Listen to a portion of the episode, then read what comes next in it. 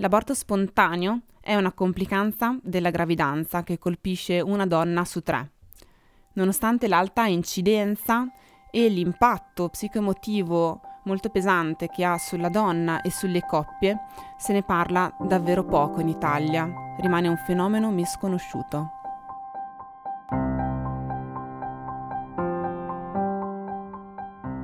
Ogni donna è un meraviglioso mondo di contraddizioni e incertezze, gioia e fatica, mistero e grazia.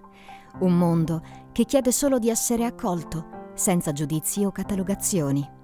Questo podcast mette al centro la voce delle donne e vuole dare spazio a una nuova idea di femminilità, finalmente a misura di donna, femminile, plurale.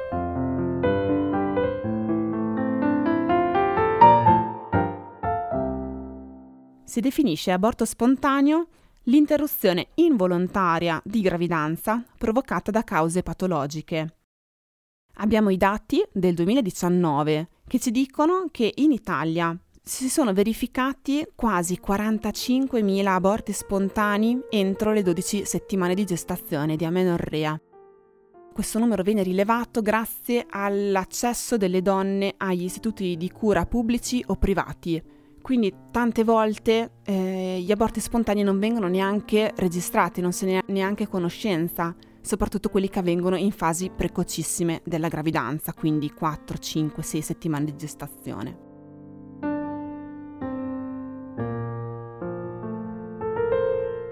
Abbiamo detto quindi che quasi il 30% delle gravidanze esita in aborto spontaneo. L'aborto si manifesta con delle perdite ematiche, questo è il sintomo più comune, più evidente. Spesso però non ci se ne accorge e quindi la diagnosi arriva ad un normale controllo della gravidanza nelle prime fasi. Una volta avuta la diagnosi di aborto spontaneo, inizia il percorso di trattamento, perché chiaramente la gravidanza deve esitare in una espulsione. Nel momento in cui l'aborto ha dei sintomi, dei segni, quindi perdite ematiche, si può scegliere un atteggiamento di attesa, quindi si fanno delle ecografie ravvicinate per vedere se effettivamente il corpo sta già espellendo il prodotto del concepimento in modo spontaneo, naturale. Quando questo non avviene ci sono due strade.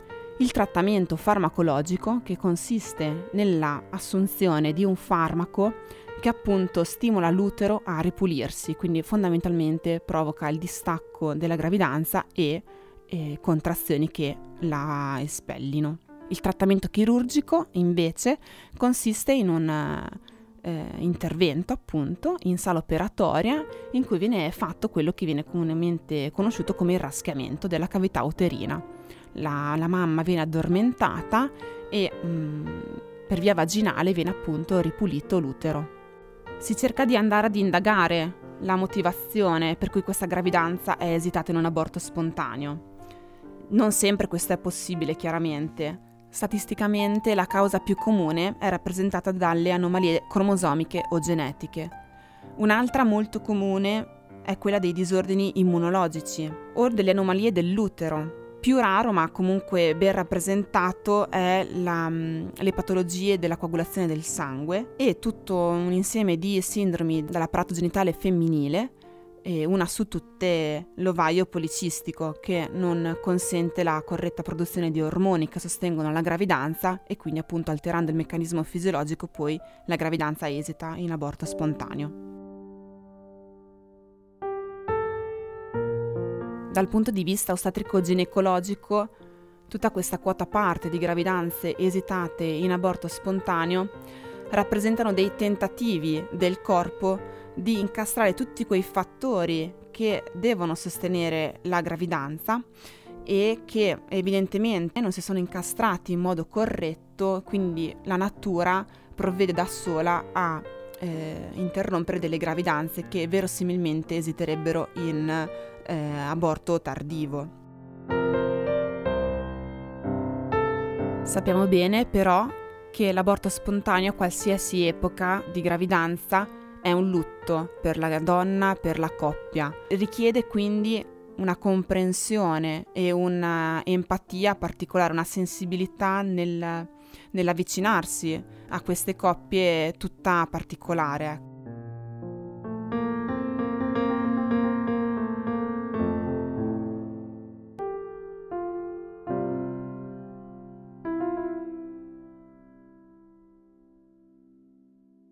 Ciao a tutte, io sono Chiara. Io sono Federica, questo è Femminile Plurale.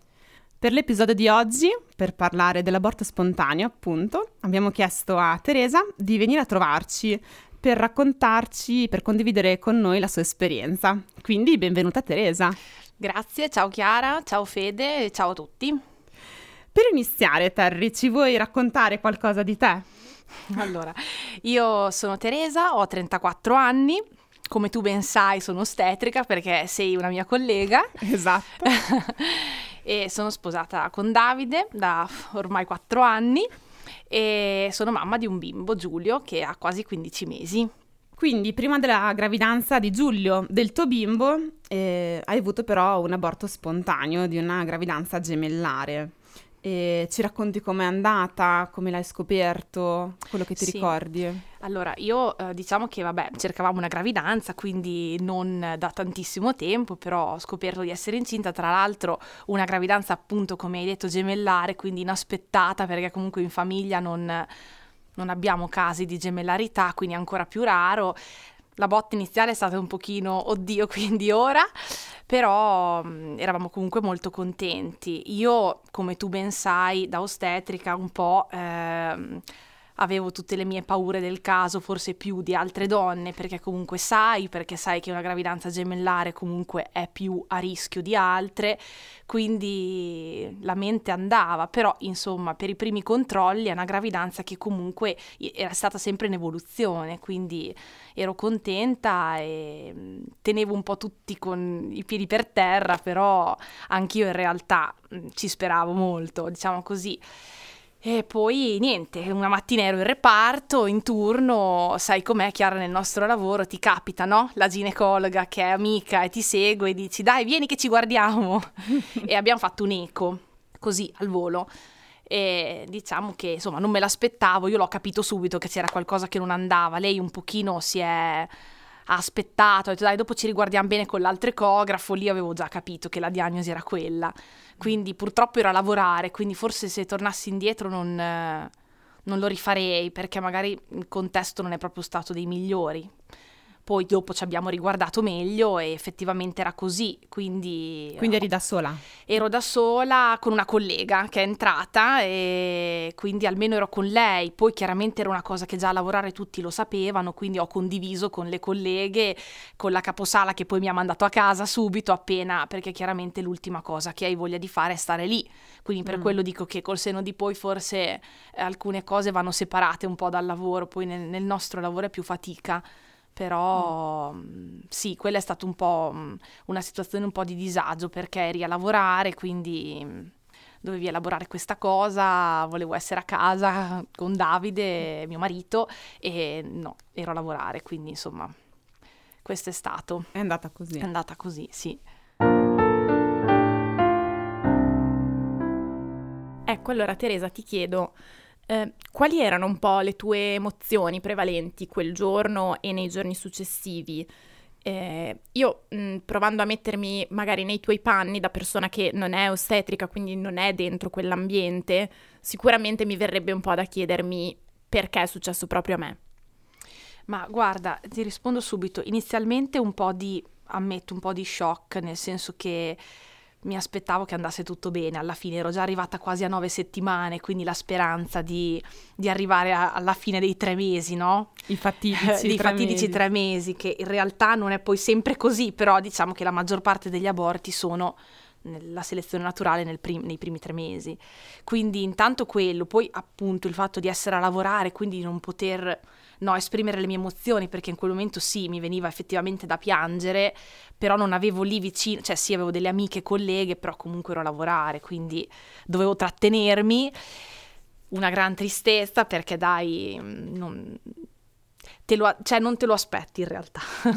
la verità certo. è quella, nel senso che ti rispondo da ostetrica e ti dico perché proprio a me la parte razionale dice invece succede ed è molto frequente perché una donna su tre ha un aborto e una su tre è tantissimo. È tantissimo. Quindi sì, quindi la parte razionale dice, beh vai Teresa lo sapevi che poteva succedere, però poi dici, ma cavoli, però perché proprio a me? Eh, sì, me lo sono chiesto e la, la, voglia sinceramente era quella di andare a casa e di stare mm, con Nel i tuo miei, ambiente. sì, più Mm. possibile. Mm, Certo, al, rif- Mm. al sicuro. Sì, potermi esprimere il mio dolore, insomma, non, non a lavorare, non in quel contesto lì, ecco. Certo. E invece ti chiedo anche eh, qual è stata la reazione delle persone accanto a te, prima di tutto del tuo compagno, ma anche dei familiari, degli amici. Eh, ti aspettavi delle reazioni diverse da quelle che hai avuto? Hai sempre trovato conforto? Dici un po' com'è stata l'esperienza. Guarda, ehm, diciamo che la prima reazione che ho avuto è stata quella chiaramente delle mie colleghe e del- del- della dottoressa che era lì con me, quindi sicuramente di accoglienza e mi sono state tutte vicino subito, nel senso che ho trovato molta comprensione anche chi era lì, vai a casa, non ti preoccupare, cioè hanno capito che in quel momento io avevo bisogno di quello, ok? Ma anche dopo, nell'assistenza dopo, eh, comunque veramente colleghe davvero troppo carine e che mi sono, mi sono state vicino davvero tantissimo. E, mm, poi quando sono arrivata a casa quel giorno lì mio marito non c'era, era a lavorare, fatalità, però c'era la mia mamma e la mia zia, quindi io sono arrivata a casa in lacrime e loro già avevano capito.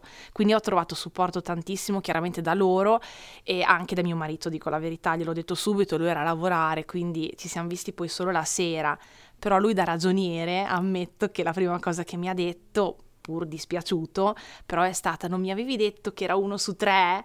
E io gli ho detto sì, te l'ho detto che era uno su tre. Quindi lui dice ragazza, uno su tre comunque è Ci una sta. percentuale molto alta, capito? Poi che tu speri di non essere mai in quell'uno, quello è un altro discorso, però... ehm, questo è, poi dopo chiaramente mi sono stati tutti molto vicino, anche lui in tutto il percorso fino alla conclusione, perché poi quando si ha un aborto non è che uno ha la diagnosi, poi dopo c'è anche un dopo che devi affrontare, quindi io ho proprio trovato il supporto che cercavo, insomma, di cui avevo bisogno in quel momento, non posso dir di no da parte di tutti.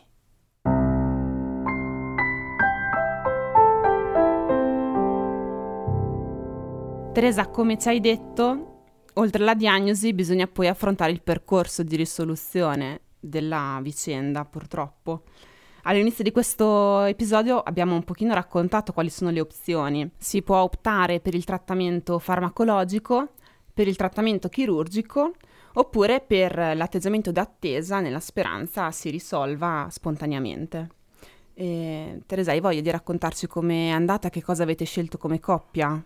Sì, allora io ne ho parlato molto con Davide, gli ho spiegato un pochino quello che dai Chiara sappiamo e ero molto determinata nel non volere la- il trattamento chirurgico o comunque tenerlo come ultima opzione, diciamo così, perché comunque volevo evitare mm, qualsiasi tipo di intervento per le eventuali gravidanze future, non che ci sia un pericolo eh, molto importante, però meno interventi si fanno sull'utero meglio è e quindi ho optato per appunto un atteggiamento di attesa.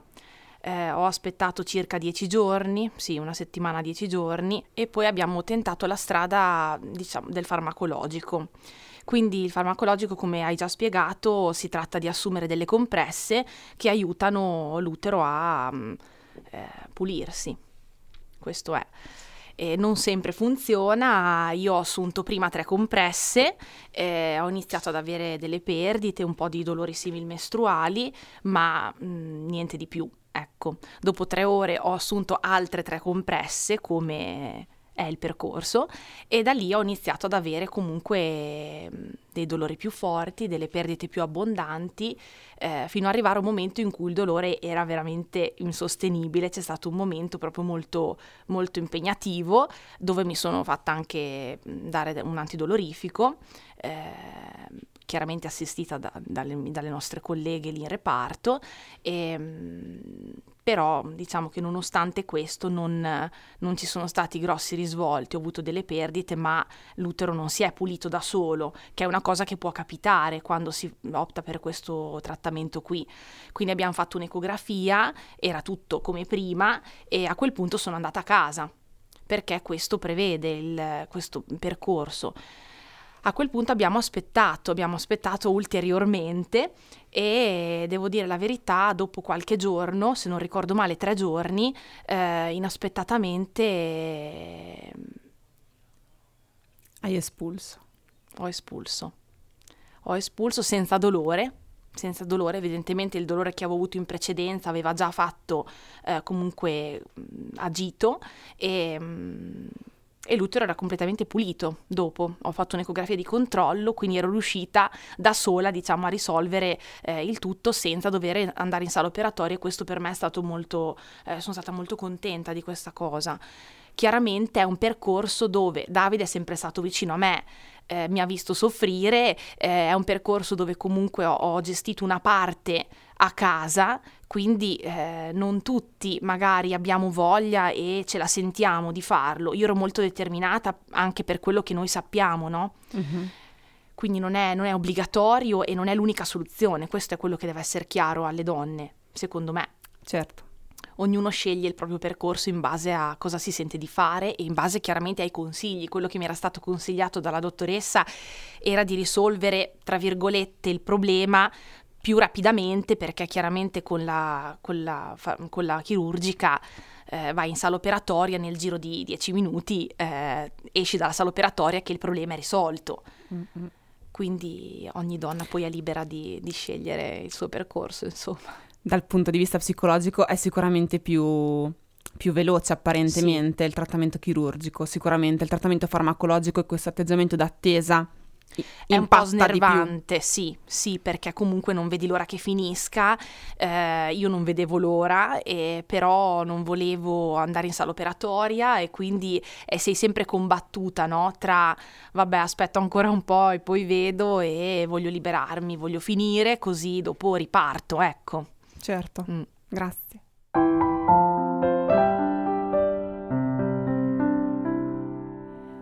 Teresa, ti faccio un po' una confessione. Ti devo dire che prima che io e Chiara iniziassimo a preparare questo episodio, io da mh, mm, mamma, da persona esterna all'ambiente ostetrico ginecologico, non essendo una professionista, Sapevo veramente molto poco dell'aborto spontaneo, non sapevo quale fosse l'incidenza, assolutamente non avevo idea che l'incidenza fosse così alta, come dicevi tu prima, cioè addirittura una donna su tre, eh, e avevo veramente pochissima cognizione di che cosa succedesse dopo la diagnosi dell'aborto spontaneo. E, mm, e quindi ti volevo chiedere, secondo te, come mai si parla così poco comunemente di questo fenomeno? Ma guarda, eh, principalmente penso che uno delle, del, dei motivi, diciamo, che spingono le donne a non parlarne è perché è un argomento molto doloroso per chi ci è passato, ok? Quindi è fatica raccontare e perché raccontare vuol dire rivivere, certo. ok? Un lutto, perché alla fine è un lutto. È un lutto. No? e quindi sicuramente questo eh, non è una cosa bella da raccontare alle amiche, non è una cosa da condividere e quindi questo non aiuta. Eh, forse ci mettiamo anche noi professionisti in mezzo che dovremmo parlarne di più alle donne. Eh, anche perché comunque quando uno ha la diagnosi ha un percorso che deve seguire, delle cose da fare, comunque anche una tempistica perché che alla fine va comunque rispettata, quindi mh, mm, ci si sofferma poco magari sul, sull'aspetto psicologico e sul, sul perché, sul, sul, perché è successo e, e, il fatto che capita anche a altre, c'è molta frustrazione no? nella donna che paura di non riuscire ad avere delle gravidanze successive, quindi magari le donne tendono a non parlarne, a non condividere questa cosa. Senso di colpa anche, probabilmente. Sì, sì perché in realtà quello che noi, no, Chiara, diciamo sempre è, è la natura che decide in questi tre mesi ed è la verità, certo. è una certo. selezione naturale, ma le donne dietro c'è sempre no, il non sono, non sono state in grado, mm. non sono stata capace di portare avanti la gravidanza. Quindi sì, penso che questi aspetti siano principalmente i motivi.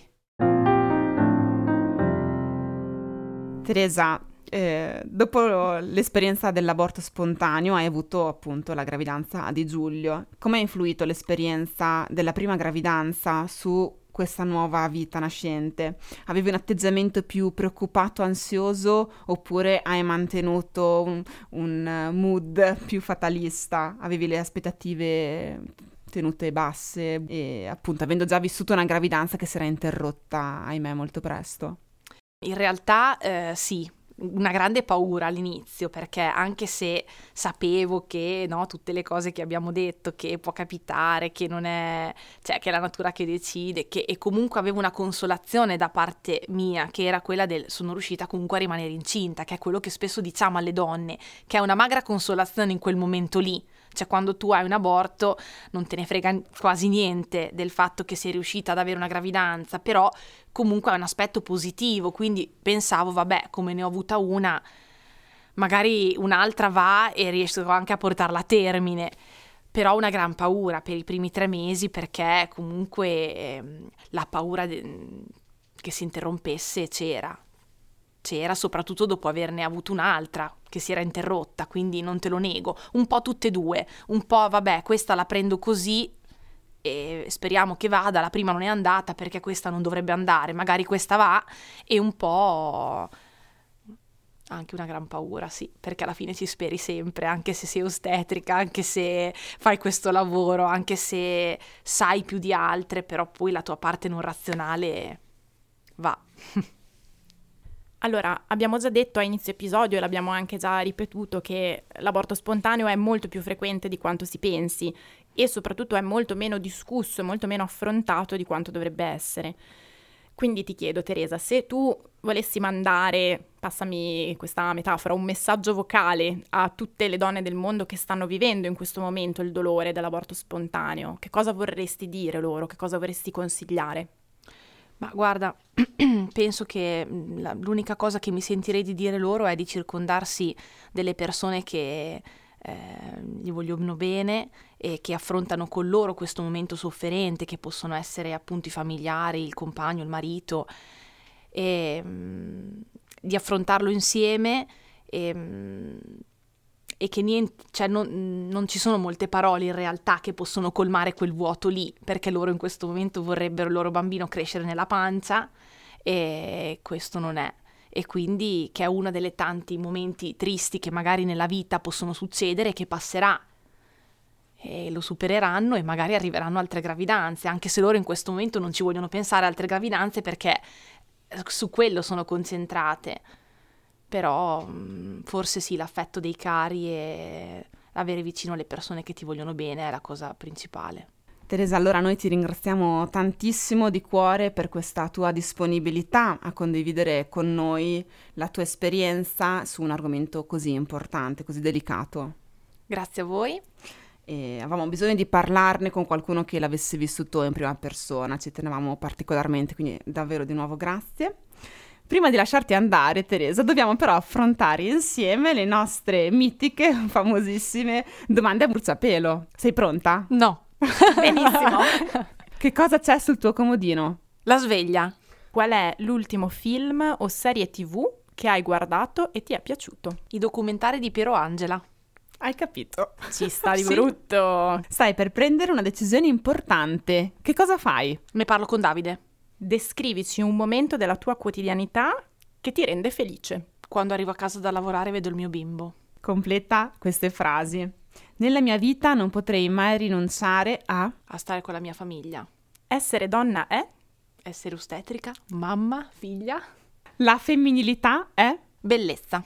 Grazie ancora Teresa, grazie a voi che ci avete ascoltato fino qui. Ci risentiamo al prossimo episodio. Grazie. Ciao. Grazie. Ciao.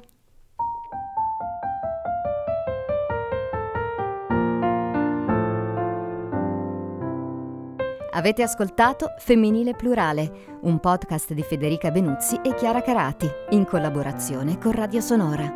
Le musiche sono di Eleonora Gasparri, grafiche sito sono a cura di Benedetta Dal Fiume e Maria Giulia Gambetti, voce di Maria Laura Palmeri. Per tutti gli aggiornamenti seguite su Instagram femminileplurale.podcast e visitate www.femminilepluраlepodcast.it.